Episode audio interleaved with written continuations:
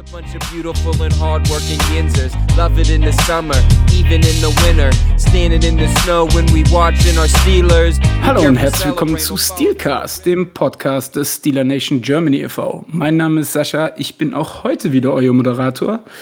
Und wie ihr das gewohnt seid, bin ich auch heute nicht alleine hier. Hallo Sascha. Hallo zusammen, ich bin froh, dass es endlich wieder weitergeht. Äh, dazu kommen wir dann später noch, ob wir wirklich froh sein können, dass es weitergeht. Aber ähm, erstmal kommen wir vielleicht zu unserem heutigen Gast heute. Hallo, Unbekannter, stell dich doch mal kurz vor. Ja, hallo, äh, ich bin Nick von den Packers Germany. Ich darf heute zu Gast sein und euch so ein bisschen die kommende Gegnerperspektive erzählen. Ja, ähm, ich freue mich hier zu sein. Das freut uns tatsächlich auch. Ähm, ja, zu Nick kommen wir dann später, weil ich weiß gar nicht, wie ich anfangen soll. Und das habe ich nach dem Loss gegen die Browns auch gesagt. Nur, dass sich das irgendwie noch schlimmer anfühlt als der Playoff-Loss. Ich weiß nicht, wie es dir geht, Sascha, aber am Wochenende haben die Steelers zu Hause gegen die Cincinnati Bengals äh, gespielt und 24-10 verloren. Und ja, weiß Haben ich normalerweise. Haben sie wirklich gespielt? Ich weiß es nicht, bin mir da nicht so sicher. Also, ich sag mal so, ich habe genug Memes gesehen, die mir gezeigt haben, dass einer zumindest versucht hat zu spielen, sich dabei vielleicht nicht so gut angestellt hat, aber da kommen wir dann gleich zu. Ähm, ja, also ich normalerweise benutze ich solche Kraftausdrücke in einem äh, Podcast nicht, in einer Aufnahme nicht, aber scheiße war das schlecht. Also, hei, hei, hei, hei, das war schon, das war schon richtig grenzwertig. Die erste Frage an dich, Sascha. Ähm, ist die Offense noch zu retten? Na, ich, ich hoffe doch mal und ich hoffe doch mal, dass vieles dran liegt, dass eben die Abstimmungen noch fehlen, dass Matt Canada immer noch mit den Calls sich eventuell schwer tut. Ähm, ich meine, die Leute da draußen, die schon eine Weile zuhören, wissen ja auch, dass ich immer eher die positiven Ansätze sehe. Aber so langsam fällt es mir, was die Offense angeht, auch ein bisschen schwer. Vor allem, ich ganz ehrlich mal sagen, wenn ich dann ja vorm Spiel Äußerungen vom Headcoach höre, die da lauten, ja, wenn man mit einer Heavy Formation gegen die Bengals rennen möchte oder laufen möchte, dann ist man dumm, weil die dann aus ihrer 4-3 schnell eine 5-2 machen und man eigentlich keine Chance hat. Und genau das macht man dann aber während dem Spiel. Das war aus dem Heavy Set versucht, Inside Runs zu machen. Und das finde ich dann doch irgendwie seltsam, ja. Oh, also ich sag mal so, bei dem Spiel war viel seltsam. Also bei dem Spiel war, war einiges seltsam. Ja, also äh, äh, sagen wir mal nicht einiges, es war viel seltsam. Also ich bin ja wirklich ein, ein Big Ben Supporter und ich habe auch wirklich, wirklich lange versucht, das Positive zu sehen. Aber lecco mio, die zweite Interception, da dachte ich mir, also, den hätte ich, den hätte ich besser geworfen. Also er läuft parallel zur Line of Scrimmage und der Linebacker läuft quasi, läuft quasi schön neben ihm her und er wirft ihm das Ding aus sieben, acht Yards in die Arme. Wie kann sowas passieren? Wie kann sowas einem 18-jährigen Veteran, also 18 Jahre äh, Spielzeit in der NFL, wie kann, das darf nicht passieren. Das darf, sowas darf einfach nicht passieren. Dann wirf den Ball von mir aus weg. Aber doch nicht in die Arme deines Gegenspielers, wo weit und breit kein einziger Receiver ist. Vor allen Dingen, ich sag, ich sag mal so, wir hatten schwarze Trikots an, die Bengals weiße. Also, da sieht man schon einen Unterschied bei den Spielern, meiner Meinung nach. Ja, in der, in der Pressekonferenz meinte er ja, er war der Meinung, der Linebacker läuft in die andere Richtung. das macht es nicht besser. Das macht es überhaupt nicht besser, nein. Es macht also es macht es noch schlimmer eigentlich, weil ich habe, ich weiß nicht, was er gesehen hat, aber ich habe sehr lange gesehen, wie der parallel zu ihm einfach mitgelaufen ist. Ja, aber ich meine, genau solche, ich nenne es mal Brain Beeps, äh, hatte Ben schon seine ganze Karriere durch immer mal wieder. Dass es dann in so einem Spiel, das eh schon schlecht ist, da noch dazu kommt, das ist dann halt doppelt blöd, ja. Aber, ich, würde dazu ähm, mal ein, ich würde dazu mal einwerfen wollen, ja. dass aber auch das Play-Design und generell so der Gameplan ein bisschen komisch wirkte auf mich. Es kann natürlich auch mit den Qualitäten Big Bands zusammenhängen, der ja auch äh, nicht ganz fit war. aber 38 von 58 Pässe angebracht und dann doch nur 318 Yards erworfen. Ist ja, also gerade 58 Passversuche für ein Spiel sind ja unfassbar viel. Ich kann dir sagen, ja. woran das liegt. Ich kann dir sagen, woran das liegt, denn es gab eine sehr bezeichnende Szene.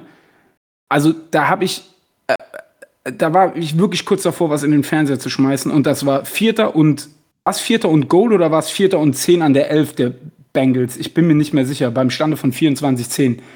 Und anstatt das Ding irgendwo in die Nähe von Pat Fryermuth oder so zu werfen, der zwei Hochhäuser groß ist, wirft man das Ding als Checkdown an die Line of Scrimmage zu Harris und denkt sich, er wird schon richten irgendwie. Er wird, vielleicht läuft er einfach durch alle elf Mann durch. Ja, also wenn ich das Spiel so ein bisschen, also ich habe das Spiel nur in den Highlights geguckt, von daher kann ich nicht so richtig aussagekräftig was dazu sagen. Aber wenn man sich anschaut, wie das so lief jetzt, dieses Spiel, dann ist schon eigentlich relativ klar auch, warum man Najee Harris gedraftet hat.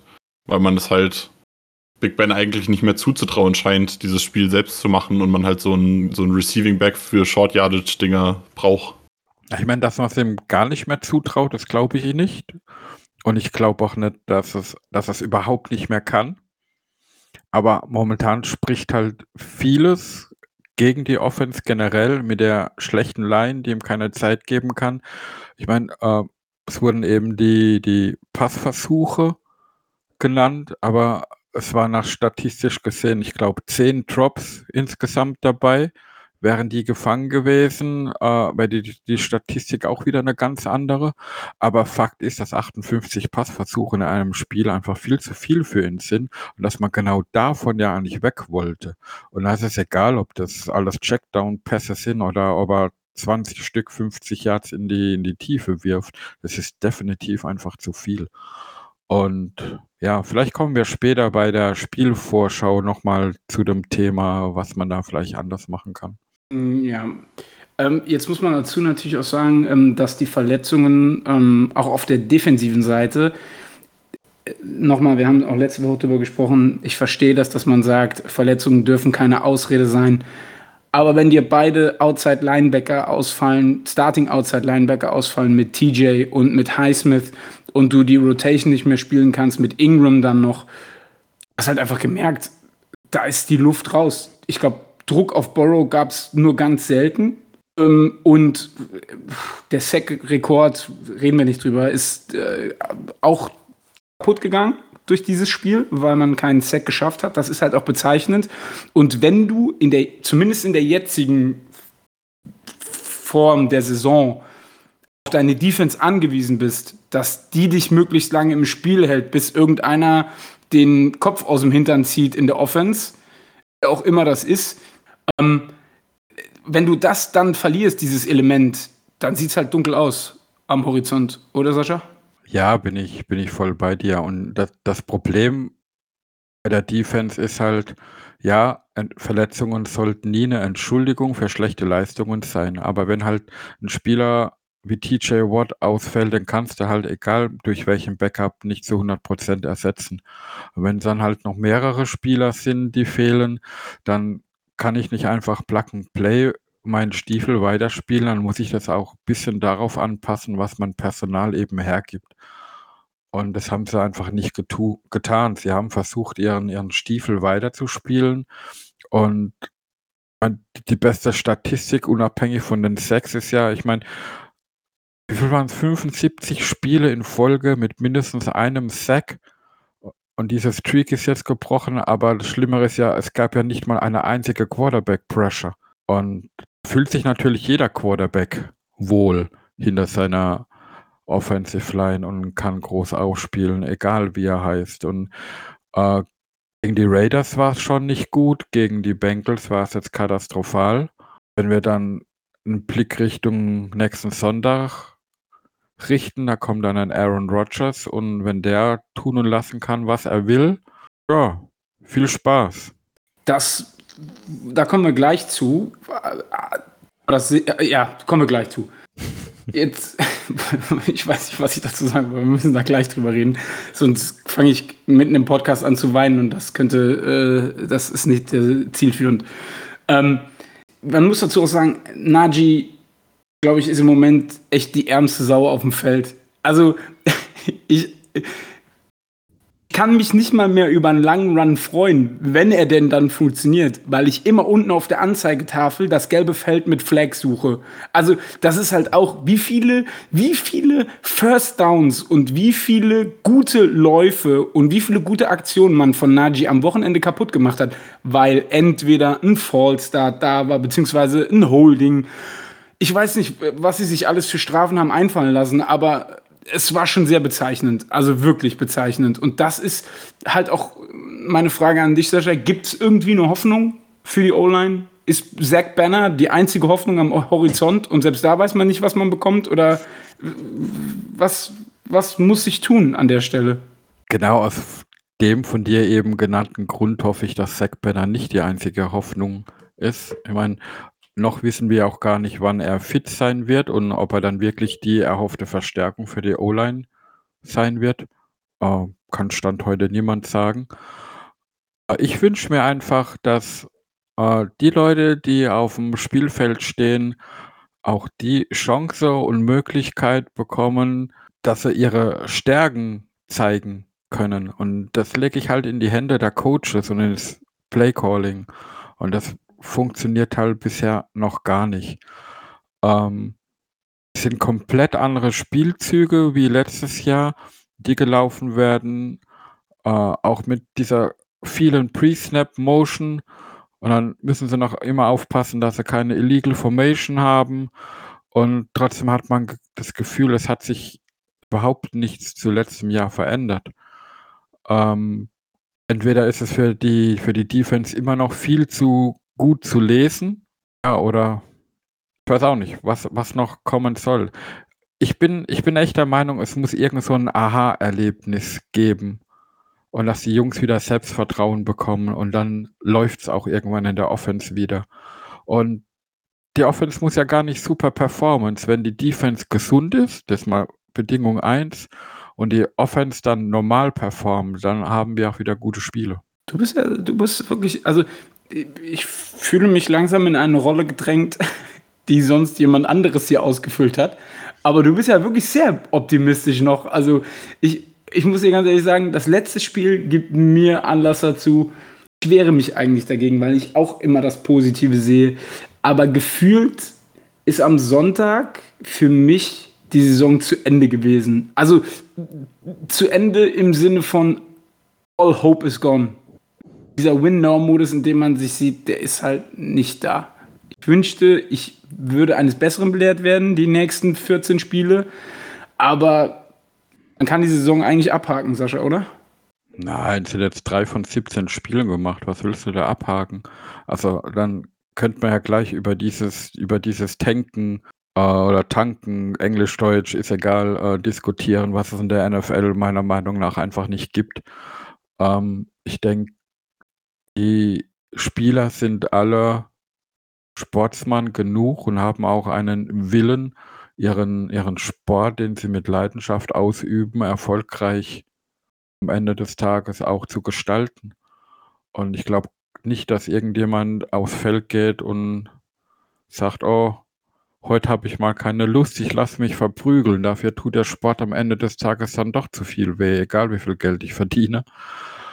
Und ja, es es mag viel sein, was fehlt, aber es sind halt auch viele Kleinigkeiten, die nur fehlen, wo man immer wieder sieht. Und wenn ich dann gerade jemanden wie Najee Harris sehe, der wirklich mit sehr, sehr viel Herz spielt, das kann man gar nicht anders sagen, und tut, was er kann, und dann müssen halt mal zwei von seinen Läufen die er ja macht, dann nicht zurückgepfiffen werden und dann sieht so ein Spiel auch anders aus. Ich glaube, wenn man mal konstant ein, zwei lange Drives hintereinander gestalten kann und die dann auch mit Punkten abschließen kann, dann wird da wieder eine andere Mannschaft draus. Aber dieses Erfolgserlebnis, dieses dieses von mir eben angesprochene Aha-Erlebnis, das fehlt einfach. Aber bezeichnend ist ja auch 15 Opening Drives in Folge. 15 Opening Drives in Folge. Das heißt, seit 15 Spielen gab es keinen Touchdown der Steelers mehr. Ja. Frage ich mich, was, also um das vielleicht mal zu erklären, normalerweise ist das so, dass man so 10 bis 15, 10 bis 20 Spielzüge am Anfang eines Spiels scriptet, von dem, was man so gescoutet hat über die Woche vom Team her, vom gegnerischen Team her. Ähm, Und darauf richtet man so in den ersten Spielzügen seine Offense und oder auch seine Defense aus. Richtig, Sascha? Ja, so ist es eigentlich in der Regel bei vielen Teams. Je nachdem, wie schnell man dann Adjust Adjustments bringen kann, ja, dass man sich dem Gegner dann im Laufe des Spiels anpasst. Bei manchen sind es mehr, bei manchen sind es weniger. Aber zumindest der erste Drive sollte immer geskriptet sein. Okay, dann habe ich eine Frage. Was hm. scriptet man da? Unter was, für eine, unter, unter was für eine Voraussetzung macht man das? Bloß kein Opening-Touchdown oder, oder wie? Weil gefühlt, äh, äh, sei mir nicht böse, aber im Moment sieht gefühlt jeder, jeder Spielzug gleich aus. Ja, du hast Pre-Snap-Motion. Und wenn ich noch einmal sehe, dass man die Tight Ends tauscht mit dem Left Tackle oder dem Right Tackle, der sich dann als Left Tackle aufstellt und der dann einfach rüber switcht. Ja, also, was hat das einen psychologischen Effekt oder was, was, was versucht man damit zu bewirken? Wollen wir jetzt ins Detail gehen, was das bewirken kann, oder wollen wir einfach akzeptieren, dass es einfach nicht funktioniert zurzeit? Ja, also akzeptiert, dass es nicht funktioniert, habe ich schon. Aber ich versuche dich zu fragen, was es bewirken soll. Was, was soll es bewirken? Ja, man, man, man, versucht halt, dass die, die äh, Linebacker ein, zwei Schritte in die falsche Richtung gehen bevor der Snap losgeht und man sich dadurch einen Vorteil erschafft. Aber ähm, ich kann zwei Tight Ends zusätzlich äh, in, an der Line of Scrimmage haben. Wenn ich dann aber gegen neun Verteidiger an der Box spiele, dann bin ich trotzdem in der Unterzahl, was das betrifft. Dann ist egal, wo der Running Back hinläuft und wo der Linebacker steht. Dann kriegt man halt einfach einen auf die Mütze. Fasst doch ganz gut zusammen so. Deswegen hat man gegen die Bengals auch verloren. Genau. Richtiges Resümee? Ich mag auch gar nicht weiter drüber reden. Du, kein Problem, dann lassen wir es einfach. Und äh, kommen an der Stelle zu unseren beiden beliebten Rubriken Gameball und Goldene Himbeere. Wollen wir einen Gameball vergeben oder? An wen willst du denn geben? An einen Stadionsprecher? Ich weiß es nicht. Ich hätte tatsächlich einen einzigen Spieler. Ich hätte einen einzigen Spieler ja, und das ist im Moment auch tatsächlich der einzige Spieler, von dem ich denke, das ist der Einzige, der wirklich Bock hat, noch zu spielen. Der Rest, keine Ahnung. Das ist die Nummer 22 dann, oder? Richtig, richtig, genau. Du hast die Frustration teilweise auch echt gemerkt in seinen Augen, in seinen Handeln. Jedes Mal, äh, ich glaube, er war genauso wie ich. Nach jeder guten Aktion hat er erstmal das Feld nach gelben Flaggen abgesucht, weil er nämlich nicht wusste, ob das nicht wieder zurückgepfiffen wird. Deswegen geht mein Gameball tatsächlich an Najee Harris, weil er der einzige Gut. Lichtblick in diese Offense zurzeit ist. Dann bin ich einfach mal so unverschämt und schließe mich da heute einfach an. Gut. Haben wir das ja schon mal geklärt. Hm. Goldene Himbeere. Und ich sag mal, es gibt einen ganzen Katalog von Anwärtern, die sich bewerben für diese unrühmliche Auszeichnung. Aber da ich ja jetzt gerade den Gameball äh, zuerst vergeben habe, Sascha, wem gibst du denn die goldene Himbeere? Ja, für mich geht die Himbeere eindeutig an die gesamte Coaching-Crew top to bottom, weil nochmal, ähm, egal wie gut meine Spieler gerade persönlich performen, ich muss versuchen, ähm, dass ich ein Team in Situationen bringe, wo sie Leistung bringen können, wo sie ihre Stärke ausspielen können. Und das machen die Coaches beziehungsweise das Play Calling zurzeit nicht, sowohl offensiv wie defensiv. Defensiv liegt es eher an den Verletzungen, aber wie gesagt, da muss man dann halt auch mal ein bisschen was ändern, solange das so ist. Deswegen gibt es für mich nur diese eine Wahl. Okay. Ich nehme the obvious choice. Big Ben. Nein. Doch, doch, und es tut mir weh. Zum zweiten Mal in Folge vergebe ich die goldene Himbeere Big Ben und ich bin auch wirklich gespannt, ob ich ähm, ähm, das jetzt noch 14 Mal machen muss oder ob seine Karriere Mitte der Saison endet, weil äh, ich glaube, wir sind uns einig, Sascha, das ist das letzte Jahr, das er spielt. Richtig? Ja, davon gehe ich auch aus. Und auch mit diesen, man merkt ihm halt gerade, wenn er angeschlagen ist, körperlich, dieses Alter auch an was vor vier, fünf Jahren noch nicht so war. Da hat er durch jede Verletzung so gut, so gut wie es ging durchgespielt, hat trotzdem performt und mittlerweile merkt man halt, wenn er nicht zu 100% fit ist, kann er auch keine Leistung bringen. Und ja, ich denke, dass das auch einer der Hauptgründe für seine Performance ist. Okay, gut. Dann kommen wir mal, wo wir gerade schon bei Gesundheit sind, ähm, zum Injury Report. Und wir mal, im Spiel an sich ist es nicht besser geworden. Juju Smith Schuster musste, glaube ich, Ende drittes, Anfang viertes Quarter war es, glaube ich, raus mit einer Rip-Injury. TJ ist immer noch mit Leiste raus.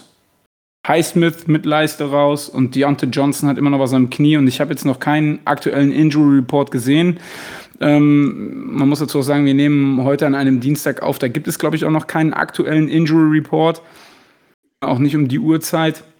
Ähm, Reports kann nur hoffen. immer mittwochs abends, also deutsche ja, Zeit ja. abends so um 9, 10 rum. Genau. Richtig. Ein, ein offener, also einen offiziellen Intro-Report gibt es noch nicht, aber es gab jetzt eben schon äh, Mike Tomlins Dienstagspressekonferenz. Da habe ich noch kurz reingehört und da hat er auch dazu Stellung genommen.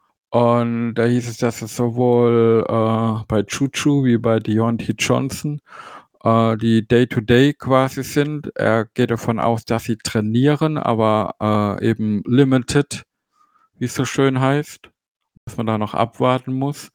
Bei, sowohl bei TJ wie bei Alex Highsmith erwartet er, dass sie voll im Training, ins Training wieder einsteigen, was sich erstmal gut anhört. Aber bei so einer Leistengeschichte muss man das auch erstmal abwarten, wie gibt sich das dann im Training. Und zusätzlich kommt dann noch dazu, äh, während dem Spiel ist das ja auch passiert mit äh, Chuck, dass der im Concussion-Protokoll noch ist. Ähm, was aber bei seiner Leistung bisher vielleicht auch gar nicht so die schlechteste Lösung ist. Man könnte Zack Banner, wenn er fit ist, diese Woche wieder aktivieren, richtig?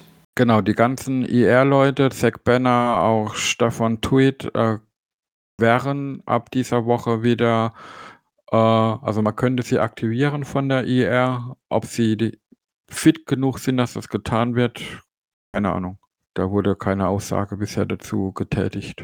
Okay, dann bleibt uns eigentlich nur zu hoffen, dass äh, wir nach Green Bay fahren können mit einer etwas volleren Kapelle. Aber es gab noch zwei Besonderheiten unter der Woche und zwar Outside-Linebacker Derek Tusker wird wohl Jamir Jones vorgezogen, oder Sascha? Wie siehst du das? Ja, das hat sich auch schon geupdatet. Es wird wohl nicht nur so sein, sondern es ist auch passiert. Außer man hat den jungen Mann Tusker in den 53er Mann-Kader geholt und hat Jamir Jones jetzt erstmal entlassen, also gewaved, wie es so schön heißt. Natürlich in der Hoffnung, dass man ihn in den Practice Squad signen kann. Aber ich könnte mir auch vorstellen, selbst wenn er jetzt in dem Spiel gegen die Bengals nicht so gut performt hat, dass irgendein Team da zuschlagen wird und zumindest in den Practice Squad irgendwo hinholt. Das mit dem Waven hat diese Saison ja schon einmal ganz gut funktioniert, ne? Richtig, ja, haben wir richtig viel Glück mit, ja. Ja, okay. Aber so, so ist halt der Prozess in der NFL. Ja. Okay, gut. Und dann ähm, sollten wir uns vielleicht mal über die Äußerungen unseres Headcoaches unterhalten, Sascha. Ja, mir, mir sind ja vor allem zwei Äußerungen ins Auge gefallen. Das eine habe ich vorhin schon angesprochen, dass er eben sagt, äh, vorm Spiel, wenn man im Heavy Set gegen die Bengals laufen möchte, ist man dumm. Also kann man nur sagen, ja, sie waren dumm, so wie es der Headcoach auch gesagt hat. Und zum einen dann zu der Szene, wo du angesprochen hattest, mit dieser vierten um zehn, elf Yard vor der Endzone und dann kommt dieser, Ahnung, ob es ein, ein geplanter Running Back Screen war oder auch nur wieder ein Checkdown. Und als Kommentar dazu sagt der Headcoach dann, wir hatten schon unsere ganze Munition für dieses Spiel zerschossen und hatten keine Idee mehr, dann stellen sich bei mir wirklich sehr viele Fragezeichen im Kopf. Äh, berechtigterweise, berechtigterweise, weil ähm, ich, ich lache mich ja immer kaputt über Keith Butlers ähm, Defensive Coordinator Karte, die gefühlt so groß ist äh, wie eine Sparkassenkarte, mit der man Geld abhebt und dann sieht man so Offensive Coordinator Sheets, wo du quasi äh, ja, gefühlt so eine Tageszeitungsseite siehst. Ähm, aber schon ein bisschen traurig, oder? Wenn man sein ganzes Arsenal schon aufgebraucht hat, da ist, muss man sich auch die Frage stellen, was haben die Coaches eigentlich gemacht? Genau. Genau diese Frage stelle ich mir, weil ähm, so eine Aussage, vor allem auch in so einem Zeitpunkt der Saison, wir sind ja noch super früh in der Saison, habe ich so von einem Steelers-Coach noch nicht gehört. Und Vielleicht darf ja. ich da kurz reingerätschen. Ja. Ähm, du musst, ihr müsst ja euch vorstellen, natürlich ist das Playbook sehr viel größer. Also wenn er jetzt sagt, äh, wir hatten unsere, unser Pulver verschossen oder unseren Plan abgearbeitet, dann geht es explizit um den Plan, den man für dieses Spiel vorbereitet hat. Natürlich ist das Playbook, was du, du über die komplette Saison verwendest, noch sehr, sehr viel größer. Aber du kannst in dieser einen Woche natürlich nur eine gewisse, ähm, gewisse Dinge vorbereiten, von denen du halt glaubst, dass sie gegen den kommenden Gegner sehr, sehr gut funktionieren. Das sind dann auch die Sachen, die auf deinem Playsheet draufstehen, dass der, der Coach dann in der Hand hat. Und die 77 Offensive Plays, die die Steelers gespielt haben in diesem Spiel, sind schon unfassbar viel. Also da wundert mich das tatsächlich nicht, dass ähm, Tomlin dann danach sagt, das waren mehr Plays, als wir Ideen auf unserem Sheet hatten. Vor allem, weil ja auch vieles einfach nicht funktioniert hat. Also normalerweise hast du ja auch eine gewisse, also gerade diese, ihr habt vorher über die Scripted Plays gesprochen. Am Anfang gehst du so jede Idee so ein bisschen durch, schaust, okay, was funktioniert, was funktioniert nicht gut. Das, was gut funktioniert, da kommst du dann später wieder drauf zurück. Vielleicht setzt du irgendwas an, wo du einen Look zeigst, den du dann später nochmal anders spielst.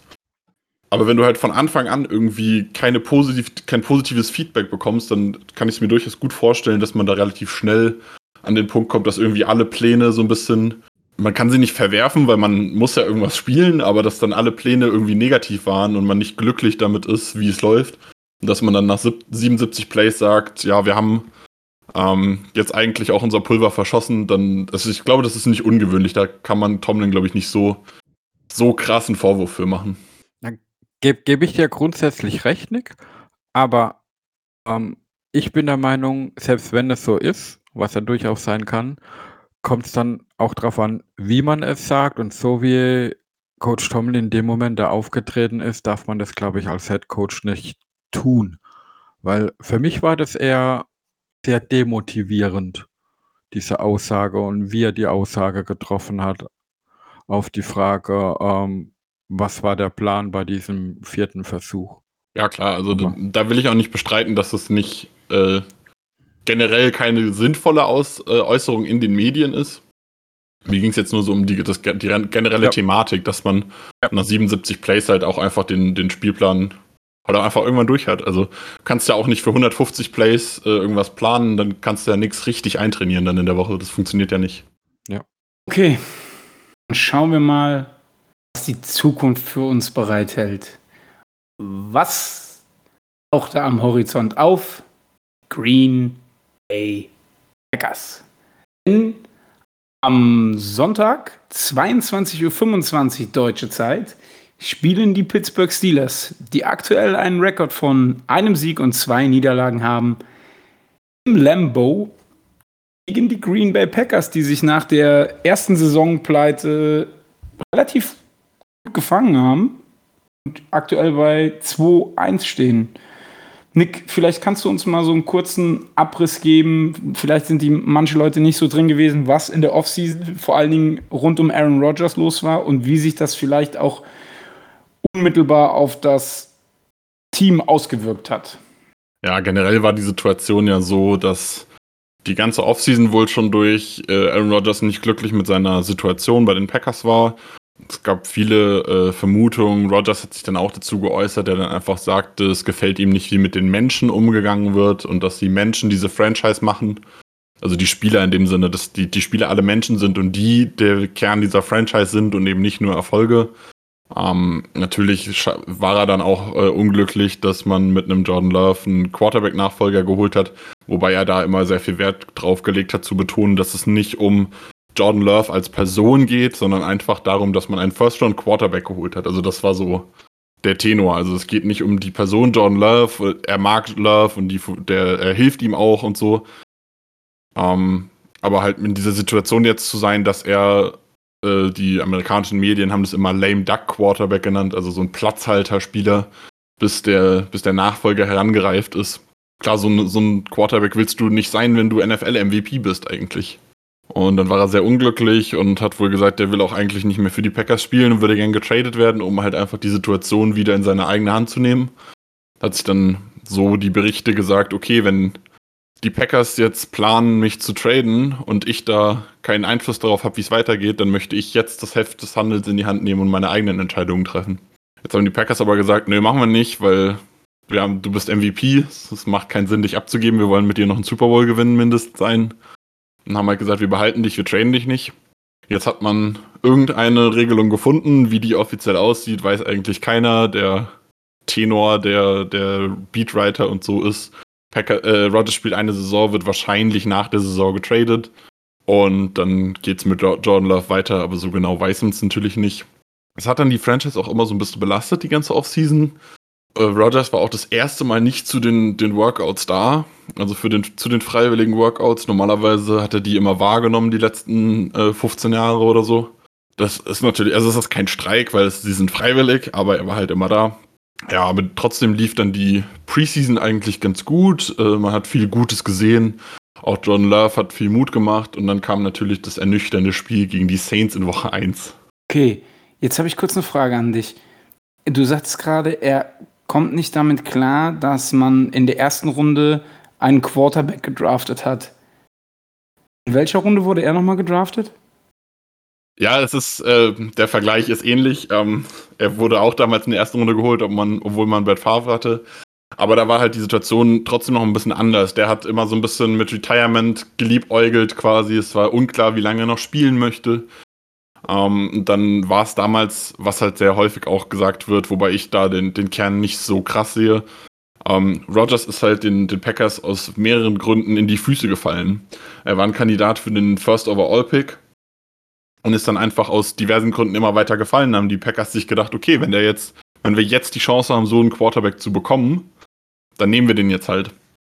Ähm, bei Rogers war es halt anders. Der hat gesagt, er will noch mindestens bis in die 40er spielen spielt noch auf einem guten Level, wobei das da zu dem Moment auch ein bisschen abgebaut hatte. Ähm, aber dann hat man halt sogar hochgetradet für John Love und das war wohl auch was, was nicht so gepasst hat. Dass man nicht gesagt hat, okay, der ist ihnen halt in die Arme gefallen und dann hatte man eigentlich keine andere Möglichkeit, als ihn zu nehmen, sondern man ist aktiv diesem Quarterback nachgegangen. Das ist wohl auch was, wo Rogers sagt, hm, da hätte man zumindest, das ist auch ein Thema, man hätte zumindest mit ihm vorher sprechen können ist so der Tenor, dass mit Rogers nicht gesprochen wurde, ihm die Situation nicht erklärt wurde. Man hätte wohl erst nach dem Pick miteinander gesprochen, mit dem GM ges äh, gesprochen und das lief alles nicht so gut. Da war er halt unglücklich mit, wie das alles abgelaufen ist. Okay. Gut, dann gehen wir mal in das Spiel rein. Wie siehst du aktuell den Vergleich Packers-Steelers? Ja, nach einer nüchternen ersten Woche gegen die Saints, wo alle gesagt haben, auch, ah, Rogers hat gar keinen Bock mehr und was weiß ich, lief jetzt die letzten zwei Wochen besser. Man hat sich sukzessive so ein bisschen gesteigert gegen die 49ers, die ja so ein bisschen Angstgegner der Packers sind. Hat man sich dann auch richtig gut behauptet. Man hat stark angefangen. Die Offense hat dann ein bisschen nachgelassen. Die Defense war auch eher wackelig, sagen wir mal. Aber zum Ende hat man dann, haben dann beide Units nochmal ein bisschen zugelegt und dann konnte man den Sieg mit einem Walk-Off-Field-Goal von Mason Crosby doch noch sichern, obwohl man gegen die 49ers gespielt hat und obwohl man das auch in San Francisco getan hat. Und ja, also am Ende kann man als Packers-Fan mit den, mit den letzten Leistungen zufrieden sein. Spannend wird jetzt sein, wie es mit den, der Verletzung von MVS zum Beispiel aussieht, der als Deep Threat eine spannende Waffe geboten hat, die auch als Abwechslung so ein bisschen wichtig ist, einfach zu Devonta Adams und natürlich Aaron Jones. Ganz kurz, MVS ist Marquise Valdes Scantling, nehme ich an. Ach so, Entschuldigung, ja, natürlich. ja, ja, ja, genau, weil, Marquez Valdes Scantling. Ja, du bist, du bist ja in einem Steelers-Podcast, da können wir mit, wir wissen gerade so, wer TJ ist, ja, und dann wird es auch ja, schon. Nat natürlich, hab, habt ihr recht, alles, alles gut. gut. Alles ähm, gut ja, Marquez Valdes Scantling ähm, ist so ein langer Name, lässt sich einfach schöner abkürzen. Ja. Ähm, ist halt ein sehr schneller Receiver, der viel gerade ausarbeiten kann. Ich wusste ja auch, wie du meinst. Ich wollte es nur für die Allgemeinheit, die breite Masse noch mal kurz. Äh, ja. Ich wollte halt ein bisschen strunzen. Ich bin ehrlich. Ich wollte ja, auch ja, mal zugeben. Also ich wollte auch mal zeigen, dass ich mich mit dem Gegner beschäftigt habe und äh, sogar antizipieren kann, wenn einer einen Namen abkürzt, welcher Spieler sich dahinter verbirgt. Mehr war es gar nicht. ähm, ja. Jetzt muss man dazu ja sagen, ihr habt ja ein ziemlich gutes äh, Three-Headed Monster. Also mit Aaron Rodgers, Und dann hat man ihm ja Devonta Adams wiedergegeben, was ja so schon über Jahre hinweg sein Comfort Blanket war. Und man hat es ihm quasi wieder zurückgegeben. Und mit Aaron Jones hat man natürlich auch im Backfield eine richtige Waffe als äh, Running Back. Naja, wiedergegeben hat man ihm eigentlich Aaron Jones. Äh, Devonta Adams hat ja noch Vertrag dieses Jahr. Achso, ich dachte, ach, nee. hat man Aaron Jones zurückgeholt? Ich genau, dachte, Aaron Jones ist aus, nee, Aaron Jones hat, ist ausgelaufen, hat, den man, hat man verlängert. Hat man nicht Cobb zurückgeholt als seine Ach ja, stimmt, genau. genau Cobb, Randall, Randall Cobb, Cobb hatte man aus genau. Tex äh, ja. von den Houston Texans zurückgeholt, ja. Genau. Ich kann auch geradeaus pissen, yay. Ich, wollte gerade sagen, mit, M, mit MVS wollte er richtig einen raushauen und dann verkackt das beim anderen Wide Receiver, verdammt.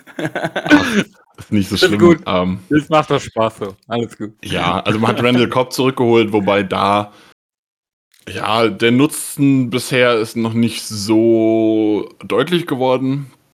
Genau. Man hat mit Amari Rogers noch jemanden gedraftet, die sind auch persönlich befreundet, Cobb und Rogers, weil der Vater von Amari Rogers, der aktuell bei den Ravens als Wide Receivers Coach ist, hat früher auch Cobb am College oder in der Highschool, ich bin mir gerade gar nicht mehr sicher, gecoacht. Ähm, die sind so ein bisschen wie Brüder so miteinander aufgewachsen damals. Ist eine ganz coole Story auch für Rogers, also für Amari Rogers, für den Wide Receiver, den wir gedraftet haben dieses Jahr, nicht für Aaron Rodgers. Ähm, also auch für den ist es eine schöne Story, denke ich. Kann man zufrieden mit sein, dass man auch Cobb zurückbekommen hat. Er ist halt mehr so fürs Klima da. Und dann ist er als Rolle natürlich auch spannend, wenn er so ein bisschen als Slot hat er jetzt, ich glaube, gegen die Lions hat er eins, zwei richtig gute Plays gehabt, die dann auch bei Third Downs wichtig waren. Okay. Was denkst du, ist kann man das aufhalten? Können die Steelers das aufhalten? Kannst du das irgendwie einschätzen, dass man da so gegen einen super guten Receiver, einen super guten Quarterback und einen sehr guten Running Back äh, Gibt es da Mittel gegen? Ich meine, gut, du möchtest nicht, dass es Mittel dagegen gibt, aber könntest du, kannst du irgendwie sagen, wie man das eventuell stoppen kann? Ich sag's mal so, in Woche 1 haben die Saints 38 zu 3 gegen die Packers gewonnen. Ähm, obwohl die Saints ein sehr dezimiertes Cornerback-Core hatten. Also es geht. Ähm, die Frage ist halt auch, wie viel Anteile an diesen nur drei Punkten hatten eventuell auch die Packers und wie viel können da die Steelers beeinflussen. Ein Thema, was da relativ wichtig war, war auch, dass die O-Line der Packers nicht so stabil war und der Pass Rush der Saints sehr, sehr gut funktioniert hat. Was natürlich bei euch schwierig ist. Also gerade mit einem TJ Watt, der raus ist, mit einem Armstead, der raus ist oder eventuell raus ist. Highsmith. Um, ah, jetzt, äh, haben wir alle, jetzt haben wir jetzt haben wir Amstead alle war der Niners-Spieler, der angeschlagen war. Genau. ist, überhaupt, ist überhaupt nicht schlimm. Jetzt haben wir, naja, zumindest wir beide schon mal unseren äh, äh, Fauxpas gehabt. Jetzt müssen wir nur noch darauf warten, dass Sascha auch noch einen raushaut und dann sind wir doch alle wieder quitt. Genau, Sascha Highsmith war der andere. Ja, Sascha kriegt das noch hin. Sascha schafft das noch. Ja, aber jedenfalls wäre es, da, wäre es da sehr wichtig für die Steelers, dass die beiden fit werden oder zumindest ein TJ Watt. Ähm, einfach aus dem Grund, weil das halt wirklich ein, ein, Mittel ist, wie du gegen die Packers gewinnen kannst. Rogers sah in Woche 1 sehr unkomfortabel aus, gegen Druck. Und dazu muss man halt sagen, dass den Packers aktuell so die Option 1 und 2 auf Left Tackle fehlen. Also David Bakhtiari, der vielleicht meiner Meinung nach beste Tackle der NFL, ist immer noch verletzt. Er hat sich ja letzte Saison das Kreuzband gerissen, ähm, fällt damit noch mindestens bis nach Woche 6 aus. Dann hast du mit Alton Jenkins den Guard, den du hattest, äh, auf Tackle gezogen. Der war jetzt auch verletzt am Wochenende. Es ist unklar, ob er wieder fit wird bis zum Spiel gegen die, äh, gegen die Steelers. Ich hätte jetzt fast schon wieder 49ers gesagt. Ähm, bis zum Spiel gegen die Steelers. Also beim dritten Mal nehme ich es dir übel, ne? Also. ähm, ja, gegen die 49ers hat nämlich äh, dann Josh Nijman gespielt der ein undrafted Free Agent ist, der noch nie einen Start vorher hatte, den man, ähm, also man hätte auch an der Line ein bisschen was bewegen können, hätten Billy Turner, der erfahren ist, von rechts nach links rüberziehen können oder so. Da hat man sich aktiv dagegen entschieden, weil man die Woche gerne mit der Option trainieren wollte, Anton Jenkins doch spielen zu lassen, wenn er fit ist. dann ist es natürlich doof, wenn man dann den Right Tackle auf Left Tackle trainiert und dann muss er zum Spieltag doch wieder nach rechts rücken. Ähm, deshalb hat man dann halt mit dem Undrafted Free Agent gespielt, der gegen Nick Bosa immense Probleme hatte, aber dafür, dass er gegen Nick Bosa gespielt hat, seine Rolle ziemlich gut gemacht hat. Und ich da, wenn ich mir halt sagen. vorstelle, dass da dann ähm, Highsmith und TJ Watt ihm gegenüberstehen, dann wird es natürlich wieder böse. Aber wenn das halt nicht der Fall ist, dann könnten die Packers auch mit einem Josh Nijman oder dann vielleicht sogar Jenkins, wenn er zurück ist, halt sehr, sehr viel stabiler in der Pocket sein, was dann die Packers Offense vielleicht noch mal ein Stückchen besser macht im Vergleich zur vergangenen Woche. Ja. Ich meine, bei, bei den Steelers hat man ja vor allem in Woche 1 gesehen, dass wir da ja eigentlich auch ein Four-Headed Monster haben in der Front 7, zumindest derzeit, wenn alle gesund sind mit den zwei genannten Pass-Rushern von außen. Dann kommt noch In Ingram dazu, wo sie ja manchmal zu dritt auf dem Feld sogar waren. Und dann darf man ja auch äh, Cam Hayward auf der Linie nicht vergessen mit seinem unglaublichen Bullrush. Äh, das kann dann für jede Offensive Line schon ein sehr großes Problem werden. Und das ist, glaube ich, auch die einzigste Chance, die die Steelers haben werden. Die Jungs müssen einigermaßen fit sein, dass sie spielen können, damit man die gewohnte Defense mit viel Druck spielen kann und Aaron Rodgers das Leben schwer macht. Das wird, glaube ich, die einzigste Möglichkeit ja, sein, um das Ganze aus Pittsburgh sich positiv zu gestalten. Ja, zumal auch in Interior die Offensive Line sehr, sehr jung ist und sehr, sehr unerfahren ist. Also man hat Corey Lindsley, den vielleicht besten Center der vergangenen Saison, in der Free Agency verloren. Der ist bei den, zu den Chargers gegangen. Da hat man sich mit Josh Myers über einen Zweitrunden-Pick verstärkt. Auf Right Guard spielt Royce Newman, das ist ein Viertrunden-Pick, der in der Preseason einfach überzeugt hat, aber der hat jetzt auch das Spiel gegen die 49ers sehr, sehr Probleme Interior gehabt. Das könnte natürlich spannend werden, äh, spannend werden dann gegen Hayward. Oder halt auch links, äh, ist auch nicht so ganz sicher. Da hat jetzt Lucas Patrick am Anfang der Saison gespielt. Der ist dann verletzt so ein bisschen rausgerückt. Da ist jetzt John Runyon Jr. reingekommen. Das war auch ein Late-Round-Pick aus dem letztjährigen Draft, der auch vorher noch keinen Start in der NFL hatte. Die komplette Line ist sehr, sehr unerfahren. Selbst wenn Elton Jenkins zurückkommt und auf Left Tackle dann vielleicht ein TJ Watt besser verteidigen kann, wobei der, glaube ich, sowieso meistens auf der anderen Seite spielt. Ähm, selbst dann hat man Interior noch große Probleme. Oder, oder große, große Angriffsstellen, würde ich mal sagen. Okay, kurze, kurze Frage da. Ähm, jetzt haben wir über eure O-Line gesprochen und irgendwie hören sich die Probleme da genauso an wie unsere Probleme. Und deswegen meine Frage an dich: Wie gut ist eure Front 7 so gegen den Lauf und generell? Kann die was oder würdest du selber sagen, das ist so die Schwachstelle in der Packers Defense? Also der Pass Rush ist sehr, sehr traurig gewesen bisher diese Saison, was auch daran liegt, dass der Darius Smith immer noch verletzt ist und auch definitiv nicht spielen wird. Also ist auf IR gegangen. Ähm, dann hat man mit Preston Smith jemanden, der jetzt zwar wieder ein bisschen ist so der Beste jetzt irgendwie gewesen, die letzten Spiele aus der Gruppe, aber er ist immer noch nicht wieder in der Form von vor zwei Jahren. Also so richtig gut funktioniert es nicht. Und Rashawn Gary war letzte Saison, steht, hat auch irgendwie so jeder als Breakout-Kandidat diese Saison gehabt bisher fehlt da auch noch so ein bisschen was. Kenny Clark macht, also der Nose Tackle der Packers, macht gute Spiele, aber so diese richtigen Highlights fehlen noch. Gegen die Niners hatte er jetzt ein Play, wo er durchgekommen ist, wo dann Garoppolo angsterfüllt den Ball selbst fallen gelassen hat. Das war ganz, ein ganz interessantes Play. Also der Druck ähm, fehlt so ein bisschen. Auch die, die Defensive Tackles, die Defensive Ends in der 3-4-Defense sind bei uns, ja, ist man sehr, sehr schwach besetzt. Also gerade Pass Rush kommt da wenig. Okay, das macht mir jetzt ehrlich gesagt Sorgen, weil letzte Woche hat jemand gesagt, unsere O-Line ist bescheiden und die haben ziemlich gut performt gegen den Pass Rush der Steelers. Und jetzt sagst du, die Front Seven von uns ist nicht so gut. Das heißt also, die haben einen Sahnetag am Sonntag. ich würde mich freuen. Ich, ich werde ich werd da kein Veto einlegen. Nick, jetzt mach dich nicht direkt wieder unbeliebt. Ne? Du hast gerade, du hast gerade versucht, bei unseren Zuhörern zu punkten und jetzt kommst du direkt wieder mit so einer steilen These um die Ecke. Also wir müssen an der Beliebtheitsschraube noch ein bisschen drehen, ne? Ja, Nur ein ganz also, kleines bisschen. Typisches Problem, was euch vielleicht auch wieder so ein bisschen entgegenkommt, äh, ist die Laufverteidigung, die bei uns eigentlich schon seit Jahren nicht funktioniert. Wobei man da dann wieder sagen muss, da muss ich mich auch wieder ein bisschen unbeliebt machen. Ähm, gegen die 49ers lief es vergleichsweise gut. Wobei man halt auch frühzeitig weggezogen ist. Das heißt, man hat den 49ers auch so ein bisschen das Laufspiel weggenommen. Der Nummer 1 Running Back hatte nur 10 Laufversuche im Spiel, was bei den 49ers ja krass ist, die ja hauptsächlich übers Laufspiel kommen. Ähm, da hat auch mit dem Gameplan früh in Führung zu gehen sehr, sehr viel funktioniert. Aber was man sagen muss mit Devontae Camp, nee, wie heißt er? Jetzt fällt mir der Name gerade nicht ein. Mit Campbell von den Packers ähm, haben wir in der Free Agency einen Inside Linebacker dazu geholt, der sich wirklich richtig gut macht. Also der das erste Mal seit Blake Martinez weg ist, wirklich so eine so eine Tackling-Range auch bringt. Der kommt an Stellen auf dem Feld, wo der Rest einfach nicht hinkommt und dann das Play macht. Also das ist auch kein, kein Wunder-Linebacker, wie man ihn von aus anderen Teams kennt, aber für die Packers ist es eine sehr, sehr starke Verstärkung gewesen jetzt. Ich, ich glaube, eins kann ich, kann ich versprechen.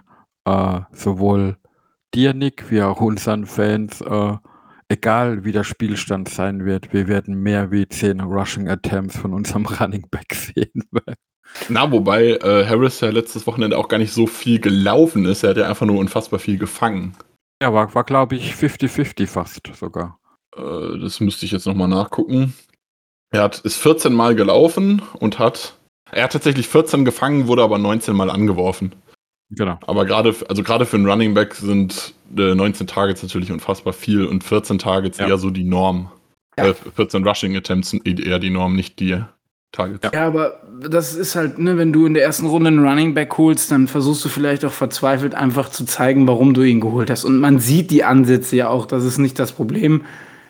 Problem ist, glaube ich, du kannst den besten Running Back auf diesem Planeten haben, wenn deine O-Line es nicht schafft, nur ansatzweise ein Nadelöhr zu blocken, wird es halt schwierig. Und das ist halt eins der Hauptprobleme, die ich einfach sehe. Ähm, Nick, eine Frage an dich, und zwar, du kennst ja unser äh, Receiving Core. Wenn denn Deontay Johnson und Juju oder zumindest einer von beiden zurückkommt, ansonsten sieht es da auch relativ mau aus äh, mit Chase Claypool, äh, Washington und dann ist auch, glaube ich, schon, wäre dann die Nummer drei schon ähm, Ray Ray McLeod und ist es, glaube ich, auch schon dünn. Ähm, denkst du, dass die Steelers Wide Receiver die Packer, das Packers Backfield so ein bisschen vor Probleme stellen kann oder bist du da eigentlich relativ entspannt? Also, ja, es kommt so ein bisschen darauf an, ob Kevin King gesund ist und dann spielen darf, weil eigentlich war Eric Stokes, unser Erstrunden-Rookie-Cornerback, äh, hat mir relativ, na, er hat nicht gut, er hat nicht überragend gut gespielt, er hat mir relativ gut gefallen eigentlich jetzt. Der hat gegen die Lions schon Outside gespielt als dritter Cornerback, also wenn King, äh, wenn wir mit drei Cornerbacks gespielt haben, ist King in den Slot gerückt und Stokes hat Outside gespielt, was sehr, sehr viel passiert ist. Durch die King-Verletzung hat er das letzte Spiel gegen die 49ers komplett outside als Starter gespielt, hat alle Snaps gespielt. Wenn der wieder spielt, dann mache ich mir da nicht übertrieben viele Sorgen. Dann bin ich eigentlich relativ glücklich mit den Cornerbacks gegen eure Wide Receiver. Aber so ein typisches Problem der Packers ist äh, die Verteidigung von Running Backs auch anzuspielen, wobei das mit Campbell jetzt vielleicht ein bisschen besser werden könnte. Aber auch Tight Ends sind immer wieder ein schwieriges Thema in der Verteidigung gegen die Packers. Und da haben die Steelers ja doch den ein oder anderen im Kader. Ja, Der- äh, wir haben, Der dann man die muss, nicht fängt. genau, ich wollte gerade sagen, wir haben den einen oder anderen im Kader, aber der, der im Depth Chart auf Nummer 1 steht, kann weder die Bälle fangen, noch kann er irgendjemanden blocken. Das heißt also, da musst du dir schon mal keine Sorgen machen. Allerdings, wenn die 88 Pat Fryermuth ausfällt, kommt, dann kannst du anfangen, dir Sorgen zu machen. Ansonsten äh, eher nicht. Ja, ich bin mir gerade nicht mehr so ganz sicher. Ich war in Titans, glaube ich, dieses Jahr äh, bei der Draft-Class nicht so drin, aber wir hatten bei uns in dem Draft-Scouting auch Leute, die Pat Fryermuth sehr, sehr mochten, glaube ich. Also Der ist, der ist, der ist richtig. Also muss man, muss man wirklich sagen, ich glaube, der hat bis jetzt noch keinen Ball gedroppt. Der eine, der, den er nicht fangen konnte, der war, glaube ich, äh, ein halbes Hochhaus über ihn drüber geworfen. Ich bin mir aber gerade nicht sicher, oder der Pass war broken up. Ich bin mir gerade nicht mehr sicher. Aber einen hat er nicht gefangen, ansonsten ist er eigentlich eine relativ sichere Bank. Ja, also ich denke, da habt ihr einen guten. Und das könnte halt natürlich ein bisschen schwierig werden. Wir haben im Slot mit äh, Sullivan dann, falls King fehlt, ähm, jemanden, der. Ja, hat letzt, Sullivan hat letzte Saison eigentlich eine erstaunlich gute Saison gespielt. Aber so richtig glücklich ist man eigentlich nicht. Also, man hat jetzt auch King irgendwie in den Slot geschoben, der so alles andere als ein Slot-Cornerback ist. Also, ja, das ist so ein bisschen eine Schwachstelle, gerade Coverage von, äh, von Linebackern und halt auch diese Slot-Rollen. Denke, darüber können die, die Steelers vielleicht ein bisschen was erreichen und das könnte dann auch eventuell einem Big Ben wieder zugutekommen, der den Ball ja nicht ganz so weit bekommt. Wobei einer Hat der er nicht gesagt. Hat er nicht gesagt. Er hat gerade nicht gesagt, Big Ben kann den Ball nicht weit werfen. Das hat er, jetzt ist aber, Na, er jetzt kann ihn zumindest nicht weit anbringen. Er hat, ich glaube, er hat irgendwie er dreimal halt überworfen haben, ne? oder so. Aber an einer der wenigen positiven Ansätze, die wir gegen die Bengals gesehen haben, war, nachdem er auch Chuchu vom Welt Feld war, ähm, hat der letzt verbliebene Wide Receiver eine Chance bekommen. Das war Cody White. Und der hat dann auch ein paar Bälle gefangen, überraschenderweise. Und ich denke, das kann für so einen Mann, den dann der Gegner auch überhaupt nicht auf dem Schirm hat, äh, vielleicht auch äh, einen positiven Impact bringen. Aber ehrlich gesagt möchte ich gar nicht, dass es so weit kommt. Ich will eigentlich eher meine, meine gewohnten Starter auf dem Feld haben. Und die aber auch gesund, bitte, ja. Man muss das wäre, euch auf jeden, wäre, auch, wäre euch auf jeden Fall zu wünschen. Äh, ihr habt da durchaus doch schon ordentlich Verletzungspech mit den Outside-Linebackern, mit den Wide-Receivern. Gerade so Matchups, wo ihr vielleicht ein bisschen wichtigere Situationen habt, die ihr gerne gew die ihr gewinnen müsstet. Da seid ihr jetzt ein bisschen verletzungsgeschwächt. Ich glaube, das ist nicht so. Es wird bei den Steelers nicht so viele Menschen freuen. Das stimmt allerdings. Und uns freut es auch nicht, muss man auch wirklich sagen. Wir haben viel Freude letztes Jahr gehabt bei elf Siegen und dann ist es ja hinten raus, sagen wir mal, zusammengefallen wie ein, eine Hüpfburg, aus der du Luft rausgelassen hast. Jetzt war es dieses Jahr so, du hast das erste Spiel gehabt gegen die Bills, wo jeder gesagt hat, ja gut, okay, komm, da stehen wir gar nicht für auf. Wir bleiben einfach ganz locker sitzen, weil das Ding geht verloren. Du gewinnst das und du hast ja plötzlich, ich weiß nicht, ob du das kennst, Nick, aber du hast plötzlich so eine Erwartung und in deinem Kopf spielen sich so verschiedene Szenarien ab. Aber das Szenario ist nicht, dass du danach gegen die Raiders und die Bengals verlierst, vor allen Dingen sang- und klanglos untergehst. Das ist einfach, das passiert dann einfach nicht. Ähm, äh, aber Sascha, kurze Frage noch und dann, glaube ich, können wir das Packers-Spiel auch erstmal ähm, soweit abhaken. Was ist dein Schlüssel zum Sieg? Was denkst du, was müssen wir machen, damit wir am Ende dann mit zwei Siegen und nur noch, äh, nur noch ist jetzt blöd ausgedrückt, aber dann noch zwei Niederlagen äh, dastehen? Ja, im Optimalfall sind am Sonntag dann beide Teams 2-2, was ja so schlimm dann auch nicht ist. Äh, ich denke, mein, mein, Schlüssel ist einfach, dass äh, unsere Front 7 in der Defense gesund ist und eben den gewohnten Druck auf Rogers bringen kann, ihn zu Fehlern zwingt oder es ihm einfach unangenehm macht zu spielen. Das wird der Hauptschlüssel sein. Und das Zweite, und da haben wir vielleicht wirklich eine Chance am Sonntag, dass er vielleicht doch das Laufspiel ein bisschen besser etablieren kann wie bisher.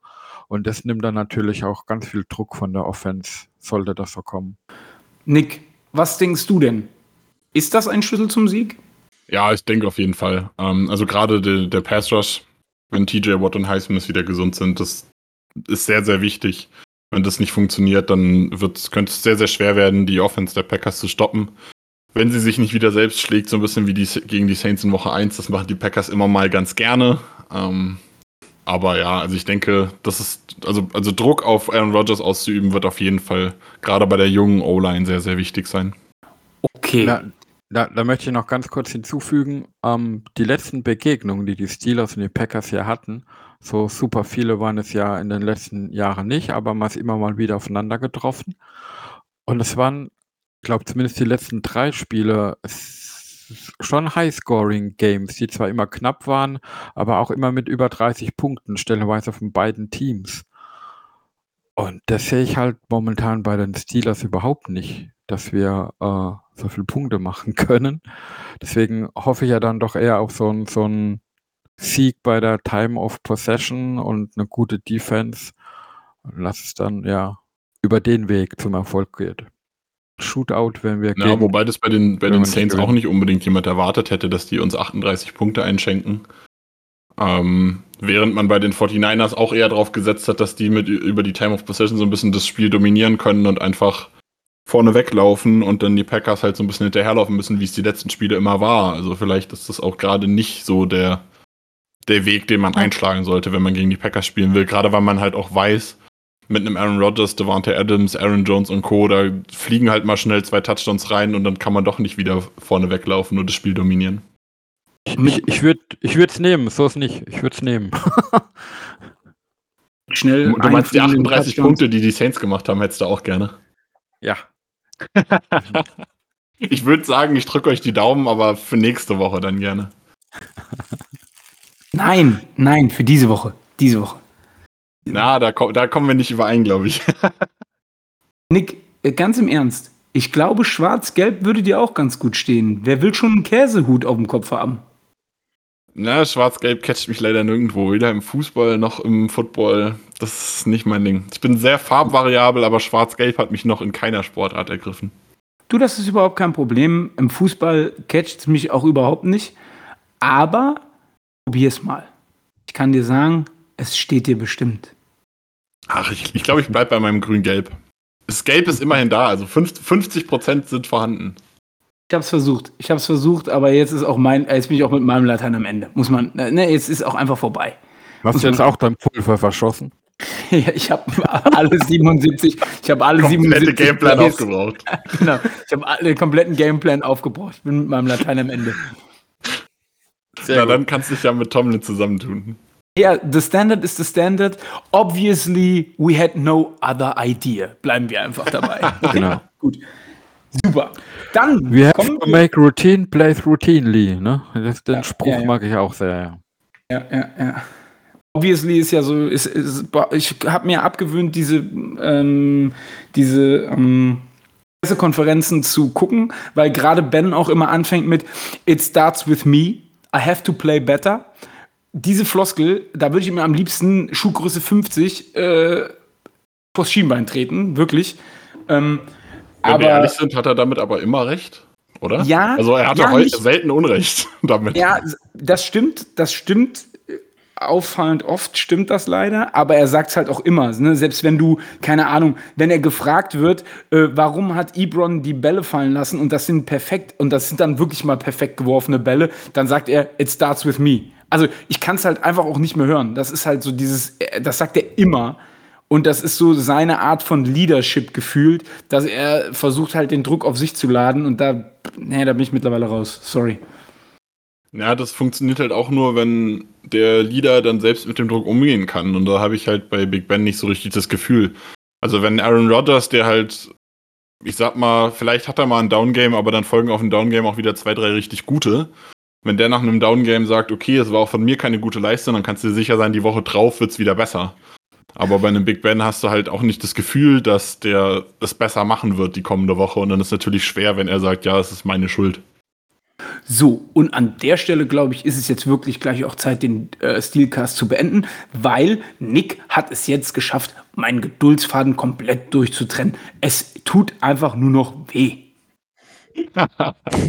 Es tut mir leid, aber Alles gut. ähm, ich habe ich hab euch ja so ein paar Ansätze geliefert. Also der, der Pass Rush, vielleicht die Run-Verteidigung. Es gibt Hoffnung für die Steelers. Also ich glaube nicht, dass die Steelers chancenlos sein werden gegen die Packers am Wochenende. Ich, ich rufe gleich in Pittsburgh an und sage, obviously, Mike, we have a plan. Also wenn, wenn wir, wenn wir am Sonntag 5, 6 haben, äh, wir haben 200 Rushing Yards und gewinnen dadurch das Spiel, dann musst du nächste Woche nochmal in unseren Podcast kommen. Na, dann habe ich keine Zeit, dann werde ich nach Pittsburgh eingeflogen für den nächsten Gameplan. Der war gut, der war gut. Ja. Ja, das Problem ist, man wird dann die Packers auch nicht mehr in dieser Saison äh, nochmal bespielen, denke ich. Also musst du dir da keine Sorgen machen. Es wird wohl niemand anrufen. ja, vielleicht die, die Teams des kommenden Gegners dann. Okay. okay. Dann kommen wir mal zu den Bold Predictions. Und ja, wir machen das jetzt einfach mal. Äh, Nick, was ist deine Bold Prediction für das Spiel Packers gegen Steelers? Oh, ist natürlich schwierig, weil ich noch nicht so viel Steelers-Football gesehen habe und die Packers immer sehr, sehr unkonstant sind. Oh, ist es Äh, bold aber- genug zu sagen, dass die Steelers keinen einzigen Touchdown machen? Ach, das ist doch nicht bold, ich bitte dich. Okay, dann muss ich mal was anderes über. Ja, man muss ja, muss ja tief anfangen. Ich wollte aber gerade Ähm. sagen, fehlende Konstanz ist doch prädestiniert für Bold, oder? Ja, die, die, die Packers haben gerne, ähm, geben gerne viel Raum auf, aber dann, also diese Saison geht's, aber gerade die letzten Saisons waren sie dann gerade in der Red Zone doch mal ganz gut in der Defense. Da hätte ich jetzt so ein bisschen drauf gesetzt, dass sie das vielleicht so langsam wieder äh, reinbekommen. Was könnte man noch als Bold Prediction nehmen? Ähm, ja, Bold Prediction, selbst wenn TJ Watt fit ist, werden die Packers keinen Sack zulassen. Ich denke, das ist, Okay. das ist, das ist ein bolder Take, denke ich. Das ist tatsächlich bold, ja. Sascha, wie sieht deine Bold Prediction aus? Ich habe mich auf das Thema Laufspiel eingefressen oder wie auch immer. Und ja, ich sage, wir werden insgesamt 175 Rushing Yards haben im Team. Äh, ich sage nicht Harris alleine, sondern im Team mit zwei Rushing Touchdowns. Das ist bold. Das ist tatsächlich bold nach der gezeigten Leistung bisher der O-Line. Äh, okay, meine Bold Prediction ist, und die wird sich nachher nicht im Ergebnis widerspiegeln, das sage ich jetzt schon, aber meine Bold Prediction ist, Ben wirft für 400 Yards und 4 Touchdowns. Das ist indeed bold. Ja, das ist einfach Vielleicht bold. kann man über vier Touchdowns sprechen, aber 400 Yards sind schon das ist eine Menge. Das ist hier immer noch, das ist hier immer noch unser Podcast und wir machen hier die Bold Predictions. okay, gut. Dann kommen wir zum Tipp. Äh, ja, Nick, du als Gast darfst jetzt tippen und alles andere als ein Packers-Sieg würde mich doch sehr verwundern. Ja, also ich, ich würde euch jetzt gerne noch ein bisschen mehr Hoffnung machen. Aber, äh, also ich habe schon gesagt, ich glaube nicht, dass es so eine, so eine richtig sichere Bank wird. Also ich glaube nicht, dass die Packers jetzt irgendwie, keine Ahnung, so wie die Saints in Woche 1 die Packers abgeschlachtet haben, mit einem 38 zu 3 oder so am Ende rausgehen. Aber ich denke, dass es schon mehr als äh, ein Score-Unterschied sein wird. Und ich würde tippen auf so ein, ja, ein 24-13 oder sowas vielleicht. Für die Packers natürlich. Okay. Sascha, was ist dein Ergebnistipp? Also ich denke, wir werden allen Unken zumute äh, höchste Punktzahl bisher in dieser Saison haben und es werden 28 sein. Und die Packers kommen auf gute 27. Du weißt, dass das Spiel erst um 1 Uhr zu Ende ist und ich muss Montag arbeiten. Das, das hält mein Herz nicht aus. Ist das meine Schuld? Bei dem Tipp schon, ja. Okay. okay. Dann mein Tipp diese Woche und hau raus. Es tut bitte. weh. Ja, hau es tut, raus. Es, es, es tut weh, echt weh. Aber mein Tipp diese Woche ist 28, 17 Packers. Okay. Also sind wir doch gar nicht so weit auseinander. Er hat eigentlich dein Mikro wieder aufgemacht, dass du jetzt noch was dazu sagen darfst. äh, ja. ich, kann, ich kann dich beruhigen, bei uns hat letzte Woche äh, einer gegen die Packers getippt und ist damit gescheitert. Vielleicht tippst du ja gegen die Steelers und scheiterst damit auch. Ich sag dir ganz ehrlich, das ist auch so ein Stück weit meine Hoffnung, aber jetzt machst du doch nicht direkt so offensichtlich.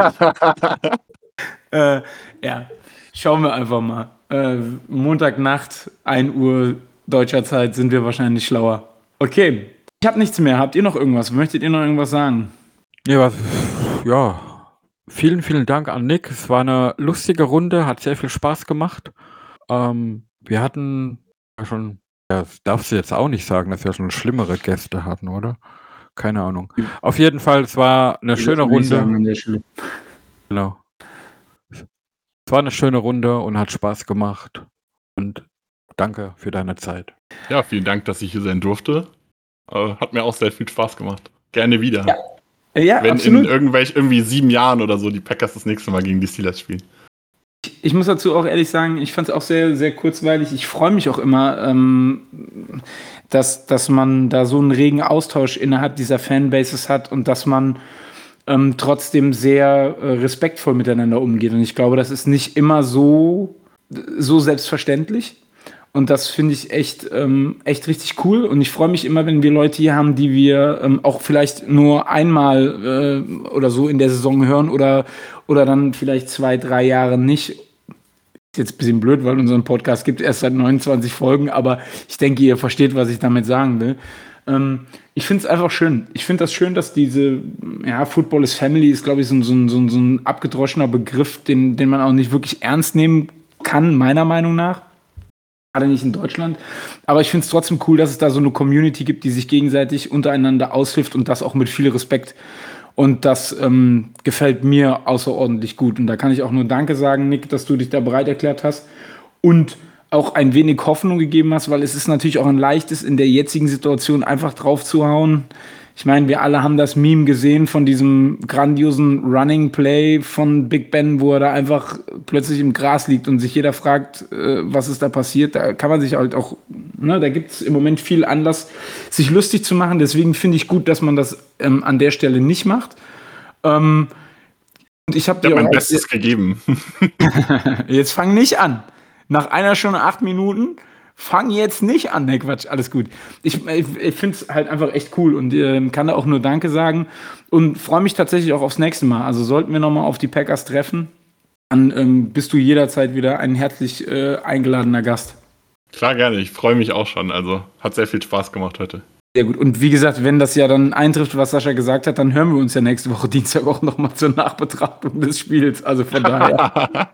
dann bleibt mir nichts anderes übrig, als zu sagen, so wie ihr es schon gewohnt seid, joint dem e.V., ähm, joint dem Discord. Die Diskussionskultur ist echt cool im Moment, muss man wirklich sagen. Ähm, viele Sachen, die da auch ähm, einfach nochmal als Fanservice gemacht werden, ob es eine Taktikbesprechung ist, ähm, ob es ein ähm, genereller Austausch auch am Game Day ist. Natürlich muss man auch sagen, wenn man verliert, ist die Frustrationsschwelle ähm, natürlich ähm, sehr hoch und man da kann es dann schon mal das ein oder andere Wort geben, aber trotzdem ist das auch immer sehr respektvoll, finde ich, und das gefällt mir auch sehr gut. Deswegen kommt in den Discord, folgt uns auf Twitter, Instagram, Facebook.